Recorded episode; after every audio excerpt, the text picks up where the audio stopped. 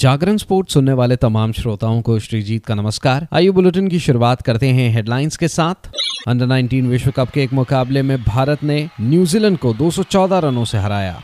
भारत की पुरुष और महिला बैडमिंटन टीमों को चीन के साथ एक ही समूह में रखा गया।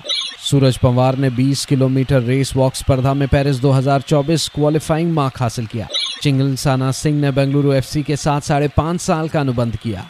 अब खबरें विस्तार से। दक्षिण अफ्रीका में जारी अंडर 19 विश्व कप के एक मुकाबले में भारतीय टीम ने न्यूजीलैंड को 214 रनों से हराया। पहले बल्लेबाजी करते हुए भारतीय अंडर 19 टीम ने कोटे के 50 ओवरों में 8 विकेट के नुकसान पर दो रन बनाए, जहाँ मुशीर खान ने 126 गेंदों में 13 चौके और तीन छक्कों की मदद से 131 रन बनाए। उनके अलावा आदर्श सिंह बावन रन बनाकर आउट हुए। उधर न्यूजीलैंड के लिए मैसन क्लार्क ने चार सफलताएँ हासिल की। दो सौ छियानवे रनों के लक्ष्य का पीछा करने उतरी न्यूजीलैंड की पूरी टीम अट्ठाईस एक ओवर में इक्यासी रन पर ऑल आउट हो गई। न्यूजीलैंड के लिए ऑस्कर जैक्सन ने सर्वाधिक 19 रन बनाए। उधर भारत के लिए सौमी पांडे ने चार विकेट लिए। इस मुकाबले में ज़बरदस्त बैटिंग करने वाले मुशीर खान को प्लेयर ऑफ़ द मैच पुरस्कार से नवाजा गया। आगे बढ़ते हैं, एकल में एच एस प्रणॉय की अगुवाई वाली भारतीय पुरुष टीम और युगल में सात्विक साईराज रंकी रेड्डी और चिराग शेट्टी की ज़बरदस्त जोड़ी को एक चुनौतीपूर्ण ड्रॉ में आगामी बैडमिंटन एशिया टीम चैंपियनशिप के लिए हांगकांग और एशियाई पावर हाउस चीन के साथ ग्रुप ए में रखा गया है। चैंपियनशिप का पांचवा संस्करण 13 से 18 फरवरी मलेशिया में होने वाला है। केवल शीर्ष दो टीमों के नॉकआउट चरण में पहुँचने के साथ भारत को उस समूह में कड़ी चुनौती का सामना करना पड़ता है, जिसमें क्षेत्र के सबसे मज़बूत बैडमिंटन राष्ट्र में से कुछ शामिल हैं। इसी तरह प्रतिष्ठित पीवी सिंधु की कप्तानी वाली भारतीय महिला टीम को चीन के साथ ग्रुप डब्ल्यू में रखा गया है। पुरुषों के समूह के विपरीत महिलाओं के समूह में केवल दो टीमें शामिल हैं, जिससे भारत और चीन दोनों को नॉकआउट चरण में जगह मिल गई है।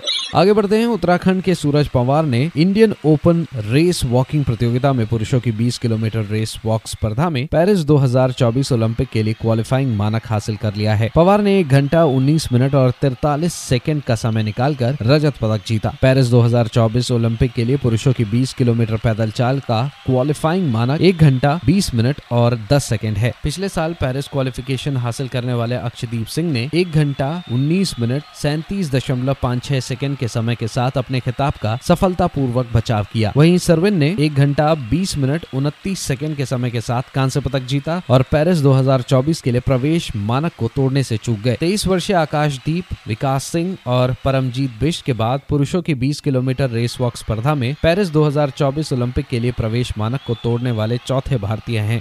उधर भारतीय सेंटर बैक चिंगलन साना सिंह ने बेंगलुरु एफसी के साथ साढ़े पाँच साल का ऐतिहासिक अनुबंध किया है, जो किसी भी भारतीय फुटबॉलर के लिए अब तक के सबसे लंबे अनुबंधों में से एक है। यह महत्वपूर्ण घटनाक्रम संकटग्रस्त हैदराबाद एफसी के साथ चिंगलन सेना के जुड़ाव को समाप्त करता है और उनकी फुटबॉल यात्रा में एक नए अध्याय का संकेत देता है। अखिल भारतीय फुटबॉल महासंघ की खिलाड़ी स्थिति समिति द्वारा चिंगल सेना सहित हैदराबाद एफसी के चार खिलाड़ियों को अपने मौजूदा अनुबंध समाप्त करने और इकतीस जनवरी को ट्रांसफ़र विंडो बंद होने से पहले नए अफसर तलाशने की मंजूरी देने के बाद 27 वर्षीय खिलाड़ी ने बेंगलुरु एफसी के साथ लंबा अनुबंध हासिल किया। बेंगलुरु एफसी ने खेल में चिंगलसाना की रक्षात्मक क्षमता को पहचानते हुए सोशल मीडिया पर हस्ताक्षर की घोषणा की, जिसमें भुवनेश्वर में कलिंगा सुपर कप में खराब प्रदर्शन के बाद टीम की रक्षा को मज़बूत करने की अपनी प्रतिबद्धता को उजागर किया गया।